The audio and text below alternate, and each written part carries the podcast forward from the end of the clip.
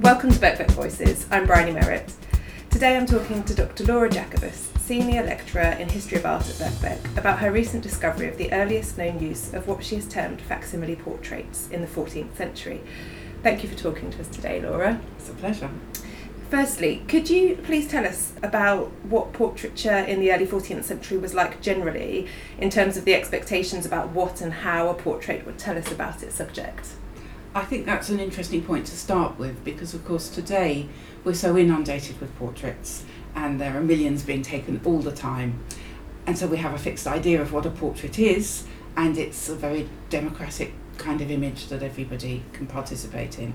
And in the 14th century, it was very, very different.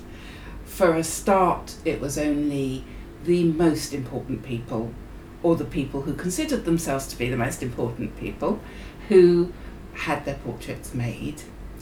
But another reason, which is I think more subtle but really interesting, is that what they meant by a portrait was different. So when we think of portraits today, we think of something that essentially looks like the person, that looks very like the person. So in the case of photographs, which are the most common por- form of portrait, a photograph is an exact match for that person's physical likeness. Whereas a medieval portrait, likeness was a very small consideration. What a portrait tried to do was to represent the idea of the person. So if a portrait was of a king, it would be an image of a person, usually sitting on a throne with a crown on their head. And the person would be male. It might have a beard to indicate that the king was old, or it might not have a beard to indicate that the king was young. But that was as close to physical likeness as the portraits generally came. And as you go through into the later Middle Ages, people became slightly interested in physical likeness. So they tried to make their portraits look a bit more like the person they were portraying. But it was never the absolute major consideration. It was much more important to convey to the viewer that this was an important person, why they were important. So, crown for a king, bishop's mitre for a bishop, papal tiara for a pope, and so on, to give signs within the image that this was an important person, they had a rank in society. They were usually male, but if it was a woman, it would show that it was female. And usually, the way that you would tell which particular king or queen or pope it was would be an inscription that would tell you, that would name the person, and also heraldry, which were the coats of arms of the family that that person belonged to. And if perhaps you had the coats of arms of the person's father and their mother, then that would uniquely identify them as a mm. particular mm. member of that family. So, what constituted a portrait was really what we would think of as a set of signs and very vague images that had very little to do with what the person really actually looked like. Okay. And the particular case that you uncovered in your recent art bulletin article uh, was that of a Paduan businessman, Enrico Scrovegni. Mm-hmm. So, who was Scrovegni and what do we know about him? He was what we would today call a businessman, but in the Middle Ages, business was something that wasn't necessarily favoured. It was rather looked down on by the upper classes. That might still even be true today a little bit, but it was certainly true then. But it was also considered to be a morally dubious activity. So he was somebody who got his hands dirty with money. He was what we might call today a banker, but the term didn't exist at that time. So they called him a usurer which is a word for somebody who commits the sin of usury. And that's the idea that if you lend money and take interest for it, that's extortionate, that's that's wrong, it's condemned by the church. You could even go to hell for being a usurer. So while, while we might think of him as a very, very successful businessman, he became the wealthiest man in his city, and his city was one of the most important in the region. So he was a very big fish from our point of view. From their point of view, he was clearly wealthy in that, that he got some respect from that. but he was always also a little bit dubious, a little bit looked down on. And he had a bit of a chip on his shoulder about that as well. And what were the particular pieces of art that you looked at in this research? I looked at three portraits of Enrico. And that in itself is very unusual because he wasn't a person of, of huge rank, he was only a businessman. So nobody of his rank in society usually got themselves portrayed at all. And he obviously had quite a big idea of himself because he had himself portrayed three times. And I com- compared the three portraits. And what you'd expect in medieval portraits is that they probably show his coat of arms, they might have a label saying that he's Enrico Scrovegni, and they might look a bit like him because the date we're talking about are the early 1300s when they were already beginning to get a little bit interested in physical likeness. So I'd expect them to more or less give an indication of his age and maybe maybe a sense of his physical characteristics like whether he was fat or thin, whether he had a big nose or a little nose. You'd expect a certain amount of likeness in mm. these portraits. And what I found was one of the portraits, a painting by a famous artist called Giotto, did more or less conform to expectations. The other two portraits were sculptures of him, and they were clearly made at different stages of his life. So one showed him in early middle age, and the other showed him as an old man, because it was actually the portrait, a sculpted portrait of him that went on his tomb. So it's what we would call an effigy. So I looked at this statue and this effigy, and together with colleagues here at Birkbeck, um, Nick Lambert, Dominic Mifsud, and Liz Drew, we played around with digital technology to map the two portraits on top of each other. And what we found really, really surprised us. It was quite a heart stopping moment, actually, because even though these portraits one was of a middle aged man, one was of an elderly man. So superficially, they, they didn't look that much alike. But when you mapped them onto each other, you found that the bone structure was identical.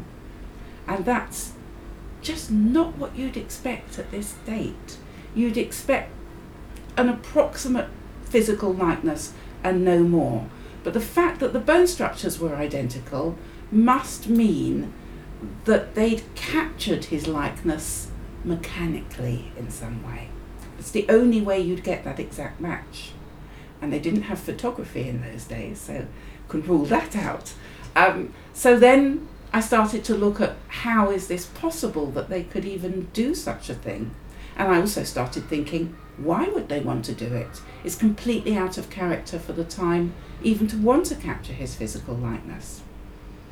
What I found was that there was a technology around that would ena- enable them to do that. But art historians weren't aware that it was used in the early 1300s. And that technology was making a facial cast. We're slightly familiar with this idea because we've heard of death masks. And that's when you, you these days you would use latex or rubber, um, but in earlier days you used plaster of Paris and you would take a mould of the face of somebody who died. But we didn't know that that was being used this early. What we did have was a writer, an artist in the 15th century who wrote about taking life casts. And this is a practice where you have a, your living subject, you make him lie flat, you stick some tubes in his nostrils so that he's going to be able to breathe, and you tell him to stay very, very still, and then you paint plaster of Paris all over his face. And we had a record of that being done in the 15th century, but this is 150 years earlier than that. Mm. But as far as I can tell, it's the only possible way that these things could have been done. And so, if um, Enrico wanted a portrait in his physical likeness, how does an artist bring their own style to bear on the piece? Well, that also became very intriguing because, as I said, I, I actually had to use digital methods to discover that they were identical under the skin, the bone structure hadn't changed. But what each artist had done, they'd still had to render his actual features by hand. This wasn't a life cast stuck onto a body. This was a something that the artists themselves must have copied from a life, cast. So they would do it by using an instrument called calipers, which is like dividers. It could take exact measurements in any dimension. But then they would still be faced with a block, a square block of marble, and they'd have to transfer that the, the characteristics of that life cast into hard stone. So that still is a creative, artistic endeavour. Mechanical copying comes into it because you can copy the measurements, but you're still in the end carving by hand. And that's where artistic personality comes in. So the, the sculpture, the, the statue of Enrico as a younger man, as a mid, well, I suppose, early middle aged man, the sculptor who was doing that was doing something for the very first time. He was doing something that was hugely challenging for him because, as far as we know, there was no other sculptor like this. Nobody could have taught him to do it. He or somebody close to him must have had the idea of doing it, and then he's stuck with this problem. How do I do it? And he opted for the safest way possible. He copied the mask as exactly as he possibly could. And since Enrico Scrovegni must have been lying flat on his back, immobile, probably uncomfortable and a bit terrified, but in a sense petrified, staying absolutely still, he got a face, a, a, a, a cast of a face, which was literally a mask. It was a mask of the face, but it also was a mask in that it had no character, no no expression. Enrico's face would have been rigid. His eyes would have been closed it would have been like he was asleep, expressionless, characterless. And in a sense, the first statue, this earliest statue, is like that. It's got a kind of mask like quality to it. He, he, the cast he was copying had closed eyes and closed mouth. The artist needed to open the eyes to give a, a statue that looked alive. So he had to kind of guess that little bit.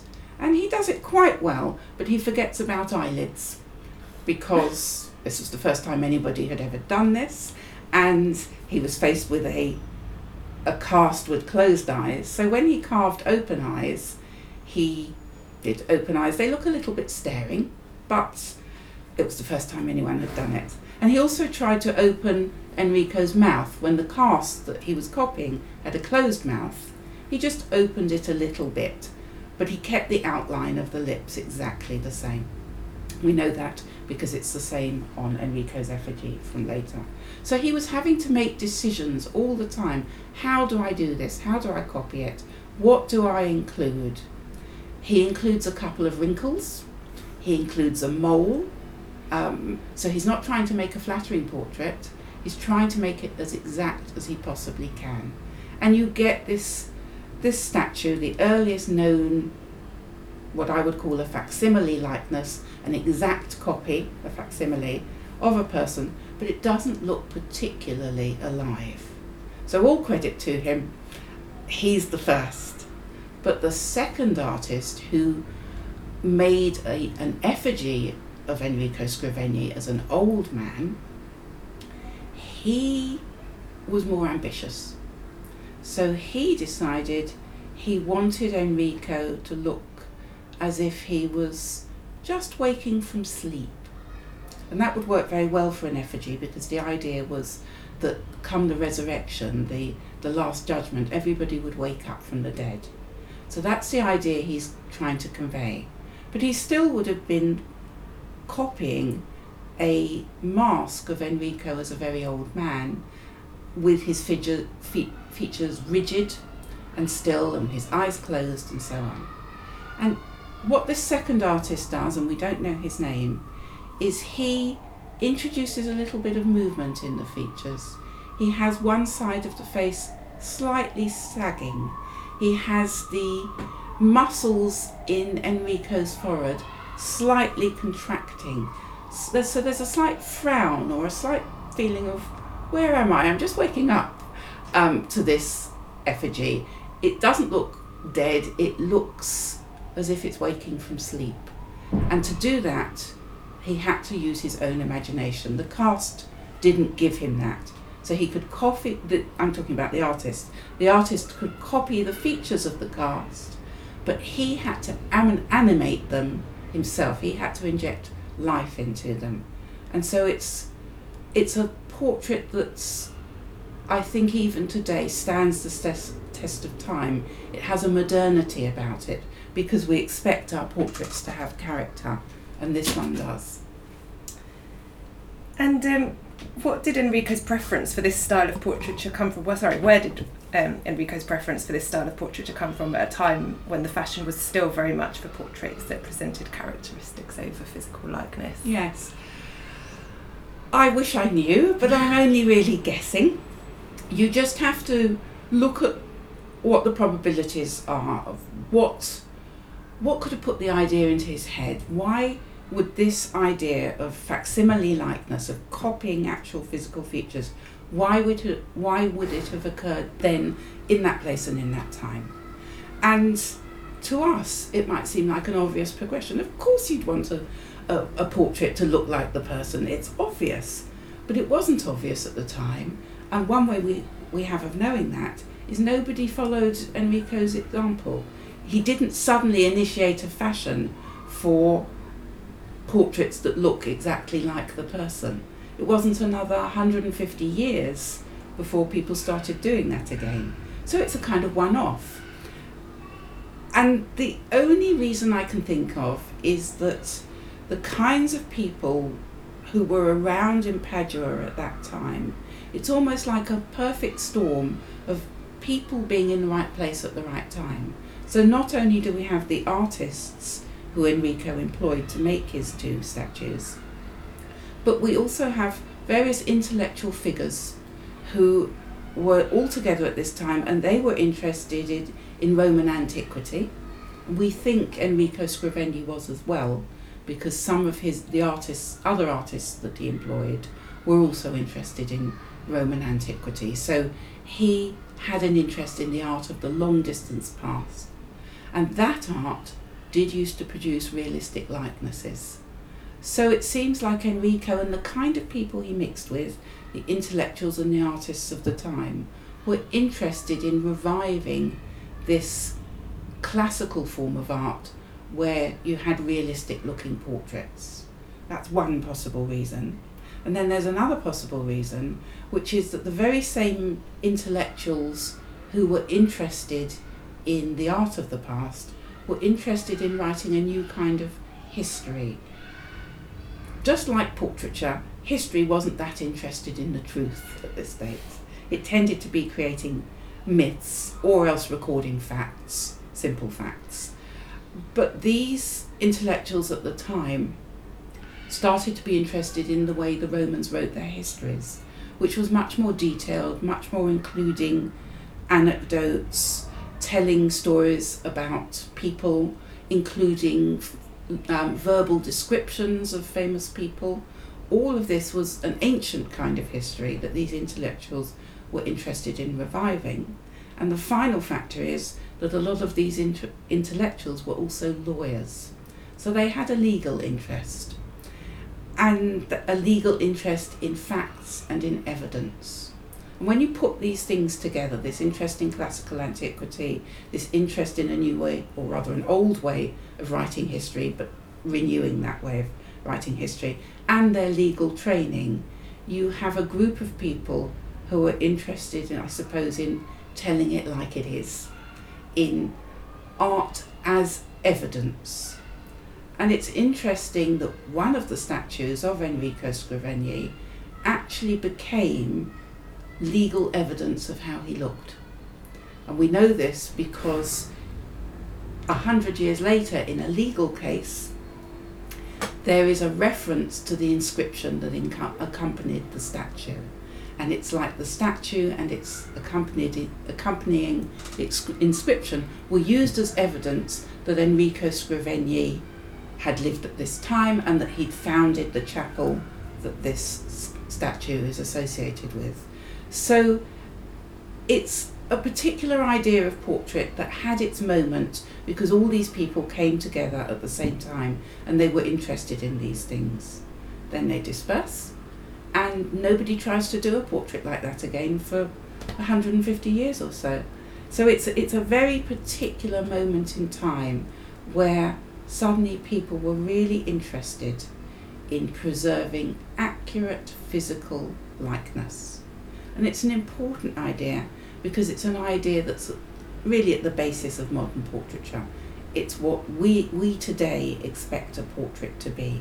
And it's also the an- antecedent of other forms of facsimile portraiture, that facsimile being exact copying. And we get that later with things like photography or 3D printing today, where we take 3D image capture and we create a portrait that way. So it's really an idea that was 700 years ahead of its time. Great, thank you for that, and thank you for talking to us today. Pleasure, absolute pleasure. That's all for this episode of Birkbeck Voices. See you next time.